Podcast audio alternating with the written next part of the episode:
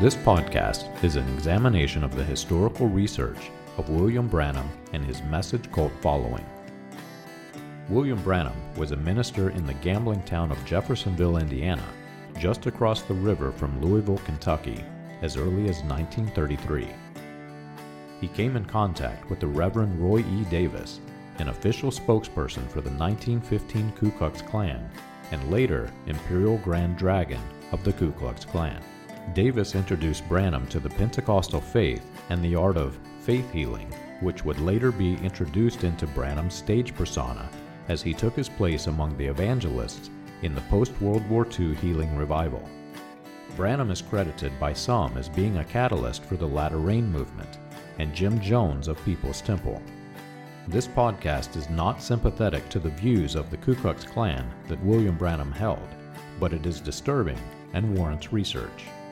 This podcast is an examination of that research. You can find more about this research and other topics on the website William-Branham.org. Join us as we turn back the pages of time and examine the controversial issues of William Branham and his message.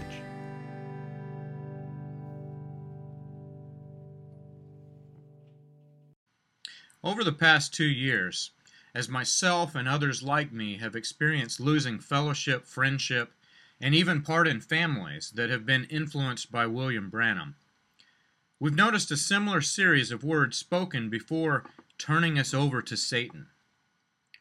In an almost programmed series of words spoken before this event, those leaving a cult will hear the words, "How can two walk together unless they agree?" And they'll hear, "Do not be unequally yoked with unbelievers." One recently used the phrase with me, "If a clean dog goes around a dog with fleas, it becomes infested."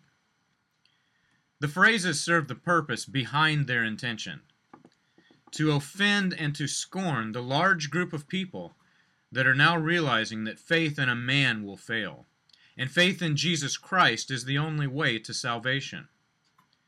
The scorn and insulting statements are not given with an intention to bring a lost sheep back into the fold.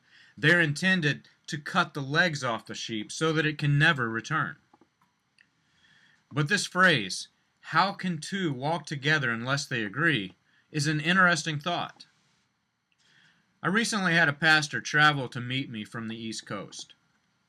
And this man had been in the Branham movement for several years and was even a strong force in helping to spread the message with the founding fathers of this religious movement. But he did not come to scorn or to insult. Instead, he came to build up. His foundation was firmly planted in Jesus Christ, the solid rock. While he was involved with the Branham movement, his focus was never William Branham. It was Jesus Christ. I found it very refreshing as we talked about the scriptures and reasoned out God's word. There were many things that I learned as he took me through his understanding of the Bible, and many things that I agreed with. But at the same time, there were some things that I disagreed with because of my own study of scripture. But the difference was this: we had both planted our foundation in Jesus Christ. I suddenly thought about that phrase, "How can two walk together unless they agree?" And that phrase that followed behind it is so many turned against a person who takes their stand for Christ: "Do not be unequally yoked with unbelievers." The second phrase comes from 2 Corinthians chapter 6. Verse 14 says, "Do not be unequally yoked with unbelievers. For what partnership has righteousness with lawlessness? Or what fellowship has light with darkness?" This is the Apostle Paul telling us that our fellowship should be established with those who believe in Jesus Christ. If we fellowship with others who are serving other gods, those who have fallen to idolatry, there is no strong bond between the two. Believers of Jesus Christ, Christians, should enjoy fellowshipping with other Christians. Immediately after this verse, Paul says, What harmony is there between Christ and Belial? What does a believer have in common with an unbeliever? What agreement is there between the temple of God and idols? For we are the temple of the living God. As God has said, I will live with them and walk among them, and I will be their God, and they will be my people. Therefore come out from them and be separate, says the Lord. Touch no unclean thing, and I will receive you. I will be a father to you, and you will be my sons and daughters, says the Lord Almighty. As we've discussed, sitting here with this man, we discussed in fellowship around God's Word. The thought suddenly struck me. Though we disagree on man's doctrines, we enjoy fellowship because we were both believers. But not believers that you will hear in the sense that is given in the message. We were believers of Jesus Christ. We had a common bond that was stronger than the blood of a man, woven together by the blood of Christ. I then felt compassion towards those that had severed bonds with us. The words that they spoke as they broke their bonds of friendship, or even family ties, were accurate. A follower of Christ cannot be yoked together with a follower of something else. To follow anyone besides Christ is to lift that person up equal to or above Christ, an idol. A Christian cannot be yoked together with a person serving an idol. While given as an insult by man, this could even be considered to be given as protection by God. But again, the interesting word spoken when a follower of Branham separates himself or herself from a follower of Christ are, how can two walk together unless they agree? Out of all of the tribes of the earth, God chose the children of Israel to be his people. Ezekiel 16 describes how God lifted her out of her fallen condition, cleaned her, clothed her, and claimed her for his own. But in that same chapter, the word of the Lord that came to Ezekiel said that she was the mother of harlots.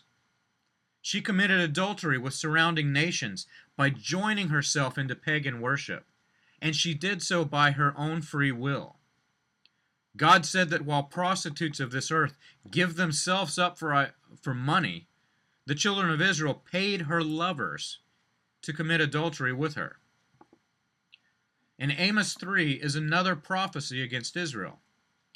It isn't a prophecy by the standards of the message, focusing on some fantastic future event or a hunting trip.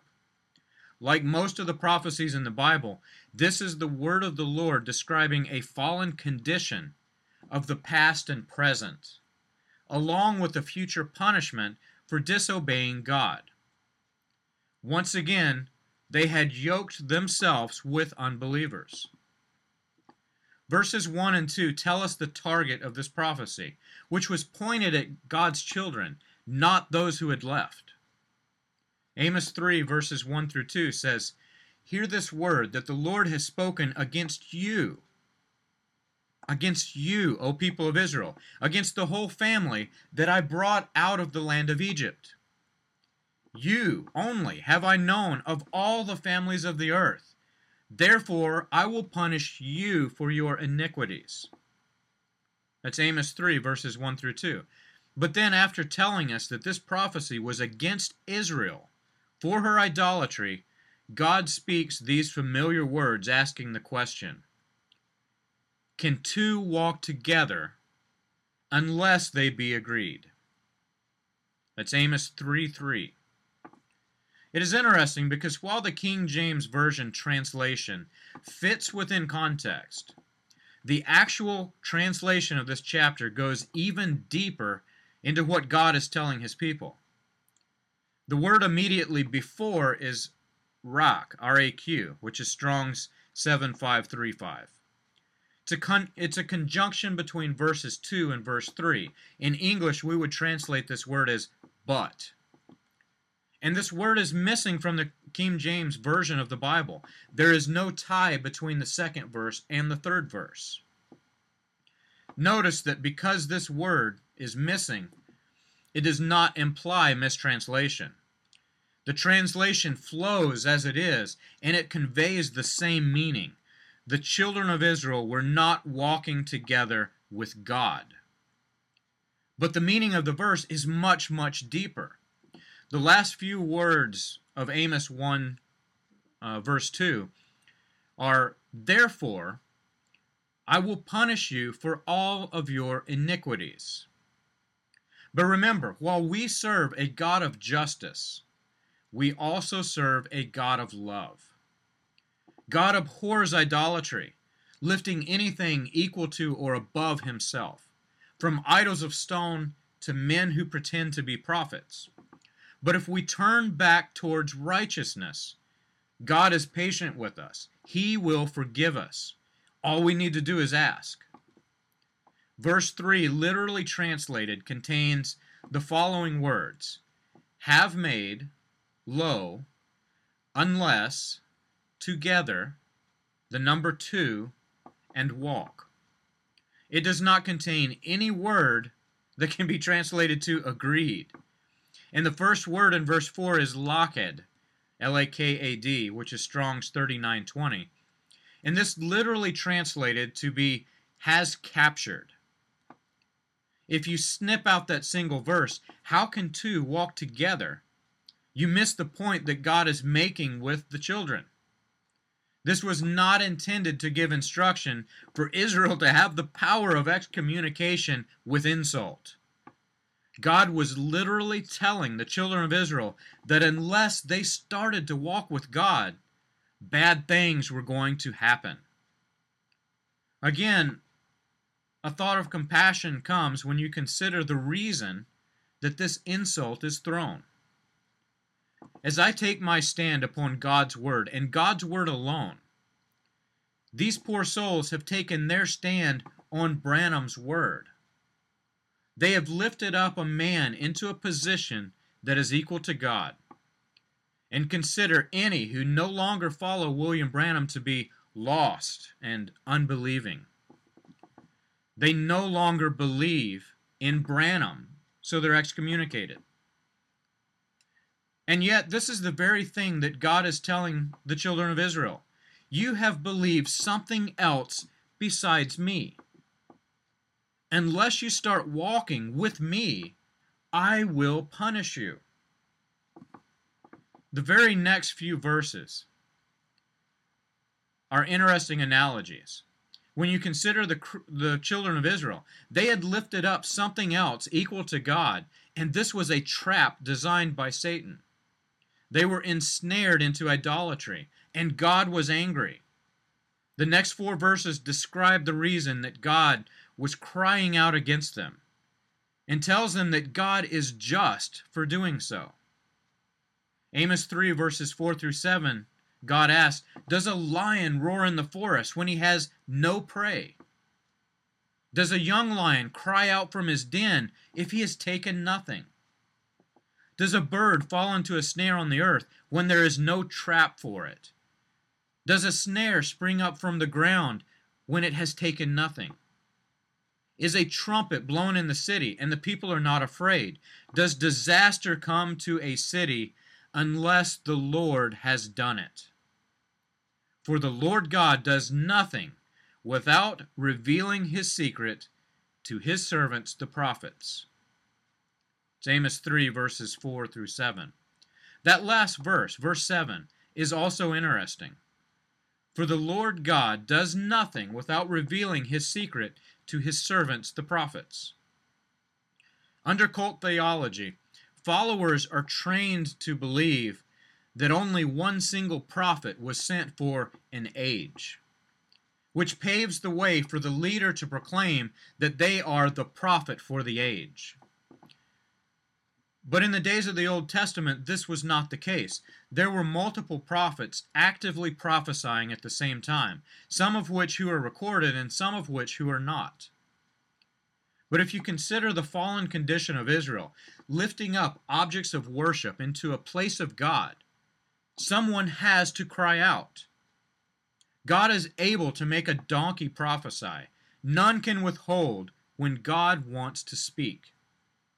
Not just Amos. If Amos did not speak, someone else would.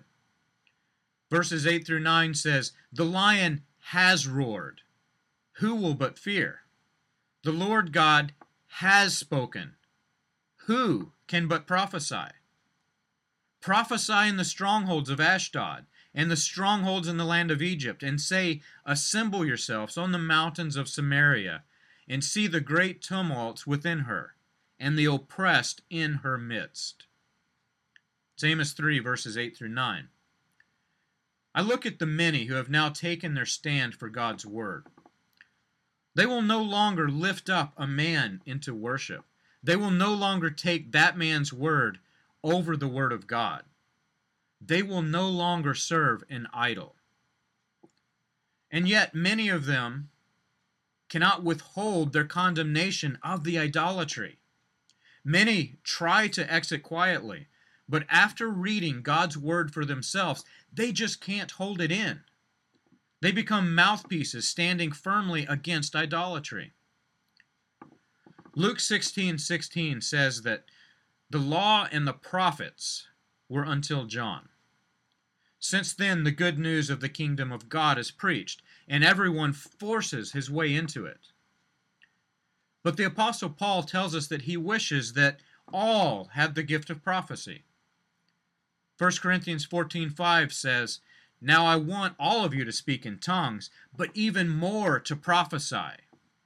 The one who prophesies is greater than the one who speaks in tongues, unless someone interprets, so that the church may be built up." When you sit back and watch a quiet, otherwise unnoticed person start reading God's word and then suddenly becoming very vocal, it's difficult not to wonder how much of what they say comes from themselves and how much comes directly from God. Two can walk together if they agree, but that agreement must be a walk in Christ, not a walk with man. And if that agreement is in man and not in Christ, then the agreement is with an idol, and a Christian cannot walk with an idolater. Either the idolater will turn to Christ, or the Christian will be distracted and fall to idolatry, or both will part ways. There is no way for a person walking with Christ to walk with an idol. My hope and prayer is that many in the following of William Branham can start walking with those who are now walking with Christ. It's time to set aside every single thing that we place before God and start serving God alone in spirit and in truth.